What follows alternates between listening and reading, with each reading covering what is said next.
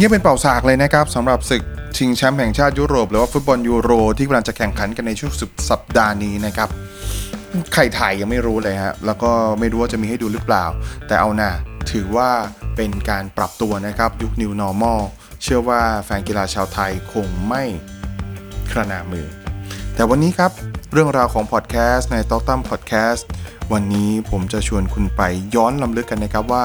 ยูโรแต่ละสมัย มันผูกพัน มันย้อนเวลาพาตัวคุณไปคิดถึงอะไรกันบ้าง เชื่อว่าหลายคนมีความทรงจำนะครับ คุณกำลังฟังต็อกตั้มพอดแคสต์เรื่องแมสเรื่องแมสเรื่องแซดในบางครั้ง บอกเล่าให้คุณฟัง โดยผมพันสิทธิ์วิเชียคุปครับ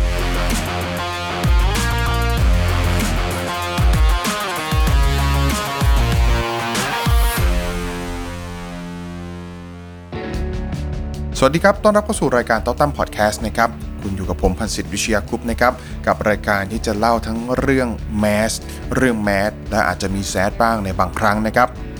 วันนี้ครับ ต้อนรับศึกชิงแชมป์แห่งชาติยุโรปนะครับ แข่งขันกันมายาวนานตั้งแต่ปี 1960 นะครับ ตั้งแต่ที่ฝรั่งเศสก็เป็นเจ้าภาพนู่นเลยนะครับ ตอนนี้ก็ยืนหยัดกันมา โอ้โห ยาวนานมากนะฮะวันนี้ก็เลยจะมาพูดคุยกันนะครับ เพราะว่ายูโรกันเนี่ยถือว่าเป็นหนึ่งใน ทัวร์นาเมนต์ที่คนไทยจับจ้อง คนไทยจับตามองนะครับ เพราะว่าเป็นทีมยักษ์ใหญ่ของโลกลูกหนัง แล้วก็ไปได้ในรอบลึกๆของฟุตบอลโลกด้วย แล้วก็มีแฟนๆอยู่เยอะ เพราะว่ามีการถ่ายทอดสดกลับมาในหลาย ๆ ลีกนะครับช่วงก่อนหน้านี้เนี่ยดังนั้นฟุตบอลยุโรปก็เหมือนกับฟุตบอลโลกย่อยๆนะครับมีการจับจ้องกันมา แล้วก็หลายครั้งมีประวัติศาสตร์เกิดขึ้นครับ วันนี้เนี่ยนะครับผมยอมเสี่ยงตายเลยนะครับ ผมยอมเสี่ยงภัยล่อเป้า เพราะว่าวันนี้จะเป็นการทบทวนเรื่องของอายุกันไปด้วย ผมอยากจะชวนคุณผู้ฟังนะครับ มาทบทวนกันมาย้อนรำลึกย้อนหลังกันไปนะครับว่าฟุตบอลยูโรแต่ละครั้งคุณทำอะไรอยู่ มันผูกพันกับคุณในแง่ไหน และมันชวนคุณย้อนกลับไปคิดถึงอะไรสำหรับตัวผมแล้วเนี่ยนะครับในวัย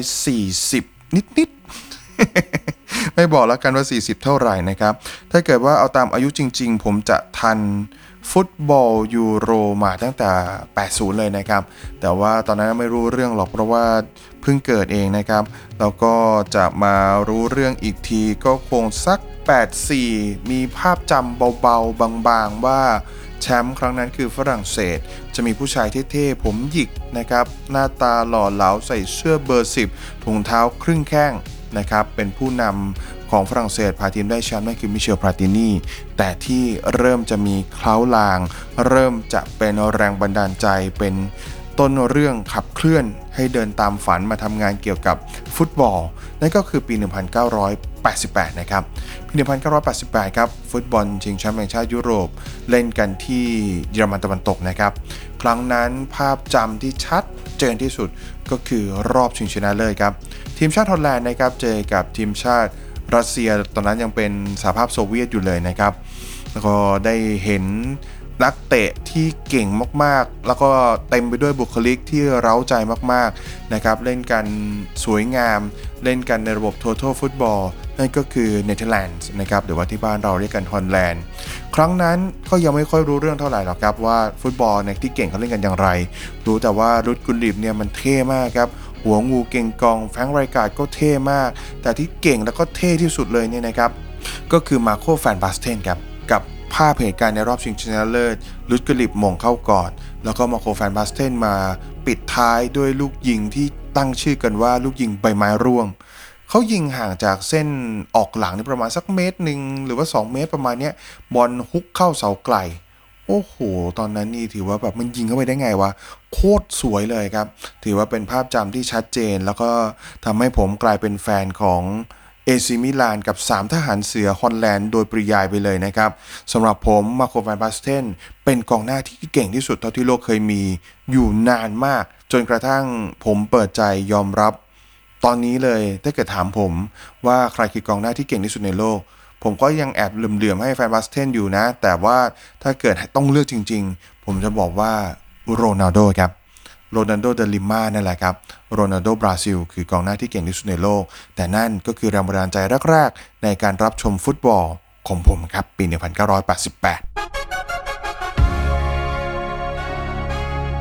ต่อเนื่องกันมานะครับในปี 1992 นะครับ ภาพจำในตอนนั้นช่วงอายุก็ 10กว่าขวบ อยู่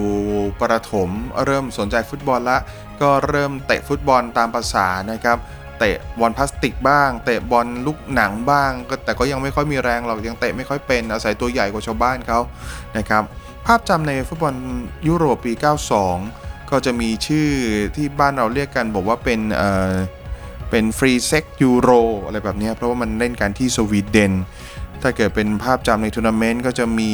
กองหน้า Black and White โอ้โหเรียกกันตอนนี้นี่ตาย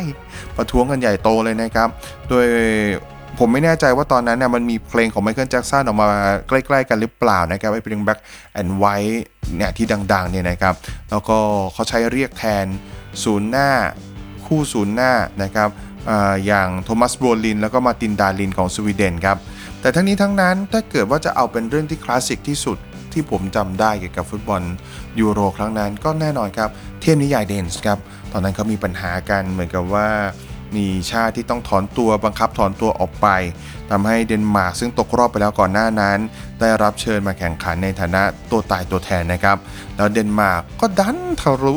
ขึ้นไปถึงแชมป์ได้ถึงรอบชิงชนะเลิศได้ ทั้งที่ไม่มีดาราประจำทีมอย่างไมเคิลเลาดรู๊ปนะครับแล้วก็ โค้ชก็จะโดนไล่ออกแหล่ไม่ไล่ออกแหล่มีปัญหามากมายในสมาคมของพวกเขา แต่ก็สร้างสีสันได้ดีนะครับ มีประตูเก่งๆ อย่างปีเตอร์ชไมเคิ่ลอยู่ แล้วก็มีเรื่องฮาๆที่เหมือนกับว่า เขาปล่อยให้เราภรรยาแม่บ้านของผู้เล่นเนี่ยเข้าไปบุกแคมป์ได้นะครับ ตามที่โค้ชให้สัญญาไว้ บอกว่าถ้าเกิดผ่านถึงรอบรองได้ถึงรอบชิงได้อะไรแบบนี้เนี่ยจะให้ครอบครัวเนี่ยเข้ามาซึ่งแน่นอนครับปฏิบัติการปั๊มปั๊มปั๊มเนี่ยเกิดขึ้นในแคมป์เลยนะครับ ทั้งที่ช่วงนั้นเนี่ยเขาก็มักจะมีคำพูดที่ว่าเออเล่นฟุตบอลเล่นกีฬาที่มันเป็นเรื่องอย่างนี้เนี่ยเขาจะไม่ค่อยให้มีเซ็กส์กันระหว่างเก็บตัวนะครับ ต่อกันที่ฟุตบอลยูโรปี 1996 นะครับ เป็นฟุตบอลยูโรที่ภาพจำผมชัดเจนที่สุดเลยนะครับ ตอนนั้นแน่นอนว่าคนก็ตามภาษาเด็กไทยนะ เป็นแฟนบอลของอังกฤษซะเยอะ แน่นอนครับ เป็นปีที่ผมเชียร์อังกฤษ และอังกฤษก็เป็นเจ้าภาพ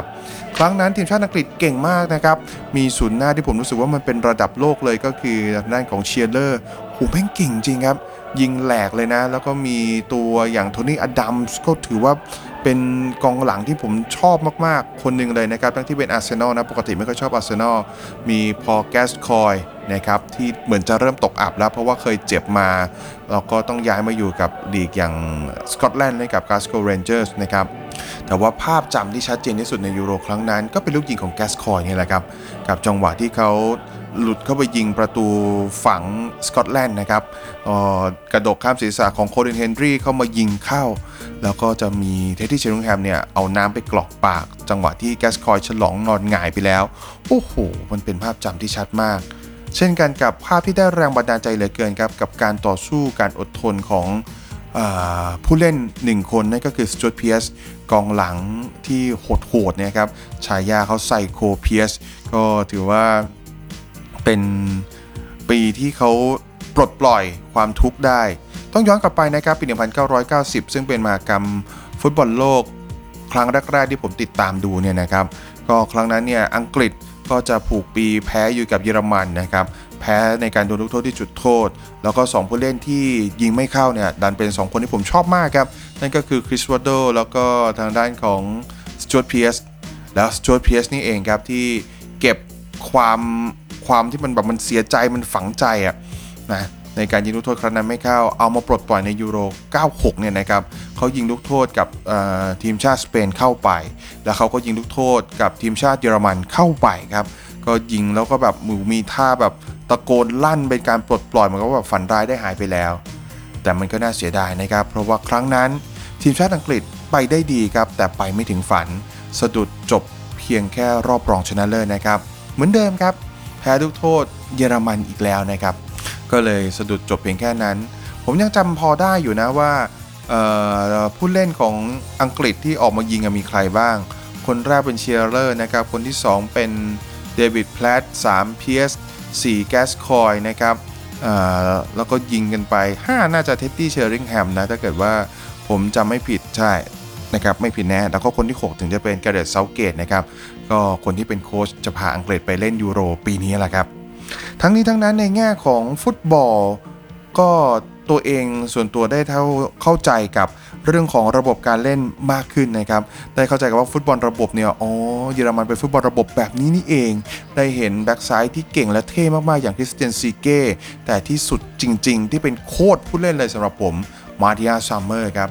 เขาแสดงให้เห็นเลยว่าลิเบโร่นี่แม่งเป็นของดีจริงๆลิเบโร่นี่ถือว่าเป็นสุดยอดตำแหน่ง คนที่จะเล่นได้ในตำแหน่งนี้จะต้องมีความสามารถที่หลากหลายจริงๆนะครับเพราะว่าเป็นตำแหน่งที่ยืนอยู่เป็นกองหลังคนสุดท้าย ยืนอยู่หน้าประตูเลยครับแล้วกว่าจะฟันฝ่าขึ้นมา มีบทบาทในเกมแดนกลาง แล้วก็มีบทบาทในเกมรุกดังนั้นลิเบโร่คนสุดท้ายในระดับโลก ผมก็ยกให้เขาเนี่ยแหละครับ เจ้าชายผมแดงครับมัทธิอัส ซามเมอร์ ซึ่งสุดท้ายพาทีมไปถึง แชมป์ด้วยนะครับต่อเนื่องกันมาในปี 2000 นะครับ เป็นฟุตบอลยูโรที่เริ่มเป็นวัยรุ่นละอยู่ชีวิตอยู่ที่มหาวิทยาลัย ดังนั้นการดูฟุตบอลของผมก็จะเริ่มเปลี่ยนไปนะครับ แน่นอนเรื่องของข้อมูลเรื่องของเกมเรื่องของผู้เล่นในสนามเนี่ยตอนนั้นบอกกับตัวเองแล้วว่าจะเป็นผู้บรรยายก็จะสนใจเป็นพิเศษอยู่แล้วนะครับ แต่ก็จะมีเรื่องที่มันเป็นข้างๆสนามมากขึ้นเรื่อย ๆ ที่ติดตามมากๆคือชุดแข่งขันครับ แฟชั่นเสื้อรัดปิ้นมันมาครับในปี 2000 กับแบรนด์แคปป้าครับแบรนด์ที่เออเอาผู้ชายกับผู้หญิงเนี่ยมานั่งหันหลังชนกันเนี่ยนะครับ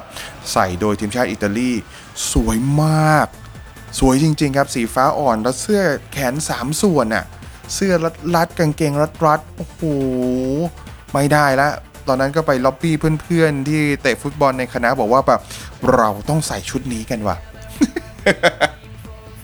คิดแล้วก็ขำครับ เพราะว่านักบอลบางคนยังใส่แล้วไม่รอดเลยครับ แต่พันสิทธิ์ก็แบบอยากใส่อะก็เลยบอกเพื่อนๆ แล้วก็ก็ไปซื้อมาใส่กันจริงๆนะครับ เป็นชุดแข่งขันจำได้ว่าแข่งหน้าฝนแต่ใส่อิตาลีสีขาว โอ้โห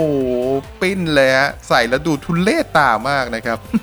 เป็นภาพจำที่ผมมีกับมันสำหรับยูโร 2000 นะครับ ส่วนในสนามก็เป็นช่วงด y นาสตี้เป็นช่วงความยิ่งใหญ่ของฝรั่งเศสนะครับ พวกเขาได้แชมป์โลกปี 1998 มา แล้วปี 2000 นี้นะครับก็พิสูจน์ได้เห็นอีกครั้งหนึ่งว่าที่ไหนมีซีดานที่นั่นก็มีแชมป์นะครับพวกเขาเอาชนะทีมชาติอิตาลีไปได้นะครับในการแข่งขันระบบ Golden Goal นั่นก็คือ พอหมด 90 นาทีปุ๊บต่อเวลาปั๊บเนี่ยใครยิงเข้าก็ชนะไปเลยนะครับนั่นก็เป็นภาพจำโดยดาวิดเทรเซเก้นะครับยิงเข้าไปนะก็เป็นภาพจำของผมนะครับกับฟุตบอลยูโรปี 2000 ต่อเนื่องกันมานะครับก็เหมือนกับชีวิต หลังจากเรียนจบมหาวิทยาลัยแล้วยูโร 2004 เป็นยูโรที่ผมจะมีความทรงจำเกี่ยวกับฟุตบอลอีกแบบหนึ่งไปเลยครับ เพราะว่ายูโร 2004 ที่เล่นกันที่โปรตุเกสสำหรับผมมันคือศึกยูโรแห่งการทำงานครับ ครั้งนั้นผมมีหน้าที่รับผิดชอบอยู่แล้วสักสองสาอย่างก็คืออทำงานเป็นคนเขียนหนังสือพิมพ์ละ นะครับเป็นผู้สื่อข่าวกีฬาอยู่หนังสือพิมพ์บางกอกทูเดย์นะครับก็มีหน้าที่ปิดข่าวต่างประเทศ ตอนนั้นก็เริ่มมีประสบการณ์ เริ่มขึ้นมาปิดหน้าหนึ่งของเซกชันกีฬา เริ่มขึ้นมาปิดหน้าหนึ่งเวลามีข่าวกีฬาที่มันจะใหญ่พอไปอยู่ในพาดหัวได้นะครับ แล้วก็อีกในหนึ่งก็จะมีเรื่องของการเล่าอย่างที่ FM 99 นะครับ ดังนั้นมันจะเต็มไปด้วยการ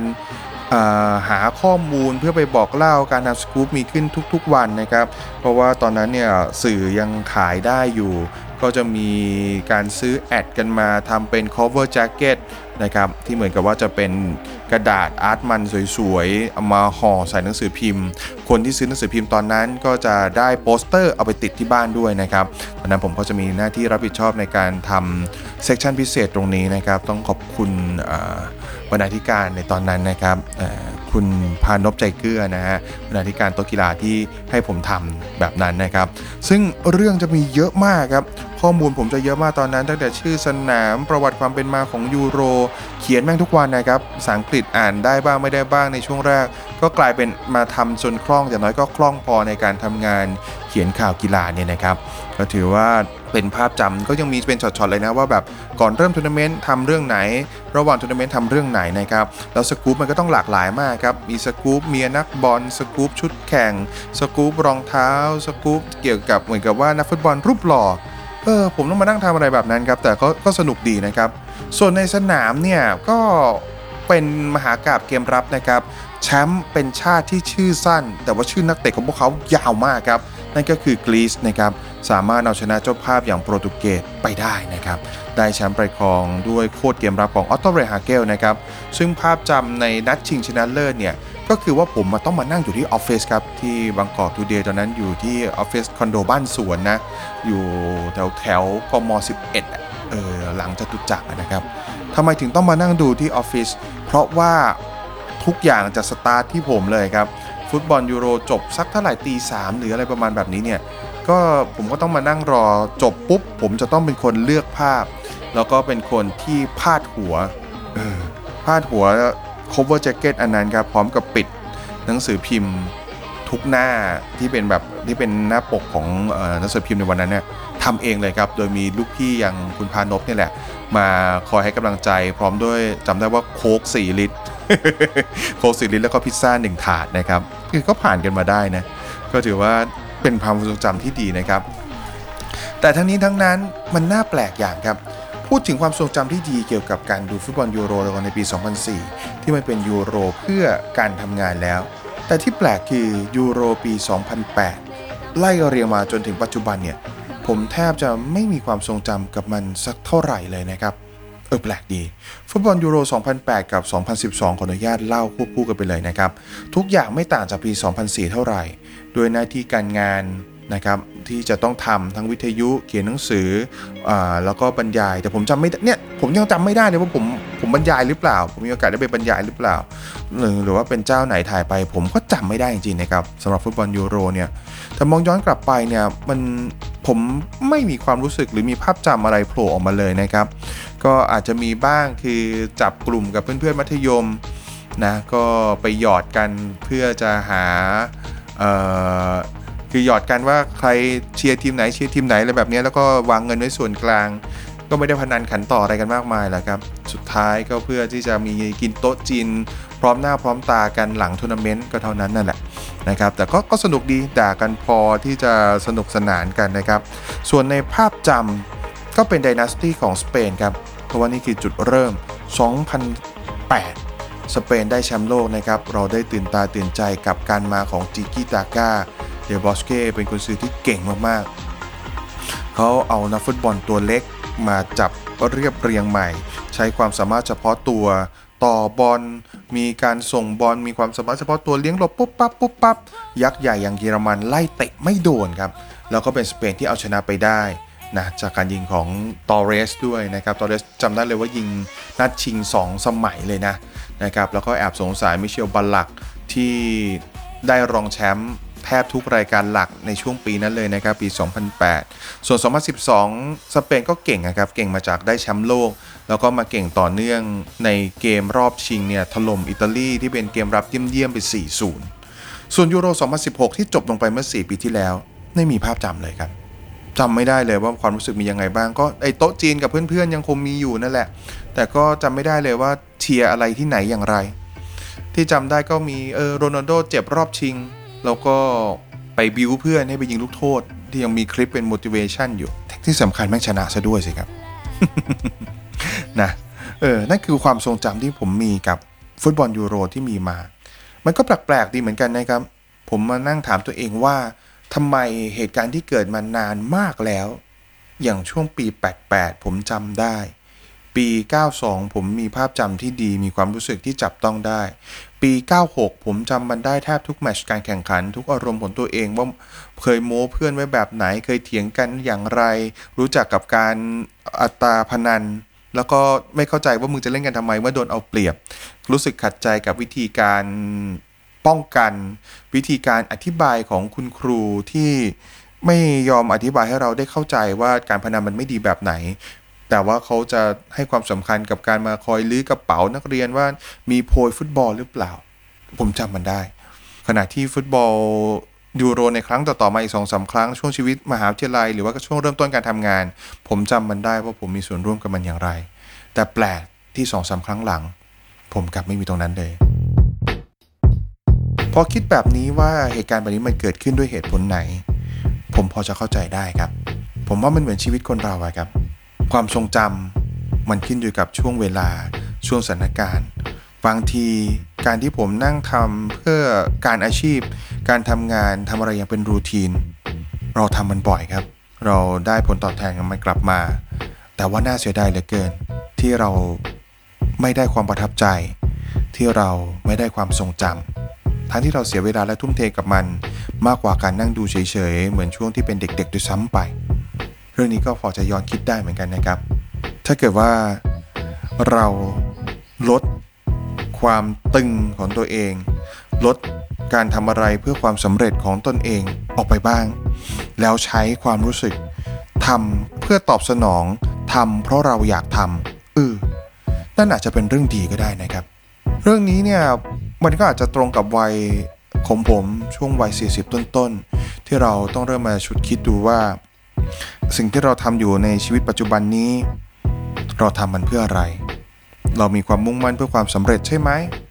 ความสำเร็จของเราคือความสุข หรือความสำเร็จเราคือชื่อเสียง เงินทอง อะไรกันแน่คือจุดมุ่งหมายจริง ๆ ที่เราต้องการ เอาไว้ครั้งนี้ยูโร 2020 ผมจะลองปรับอารมณ์ ผมจะลองหาความสุขครั้งใหม่ เป็นความสุขณปัจจุบันที่ผมจะมีได้กับเกมฟุตบอลดูครับ หวังว่าคุณคุณเองก็คงพอจะมีคำตอบนะครับ ว่าความสุขจริง ๆ นั้นอยู่ที่ไหน ว่าแล้ว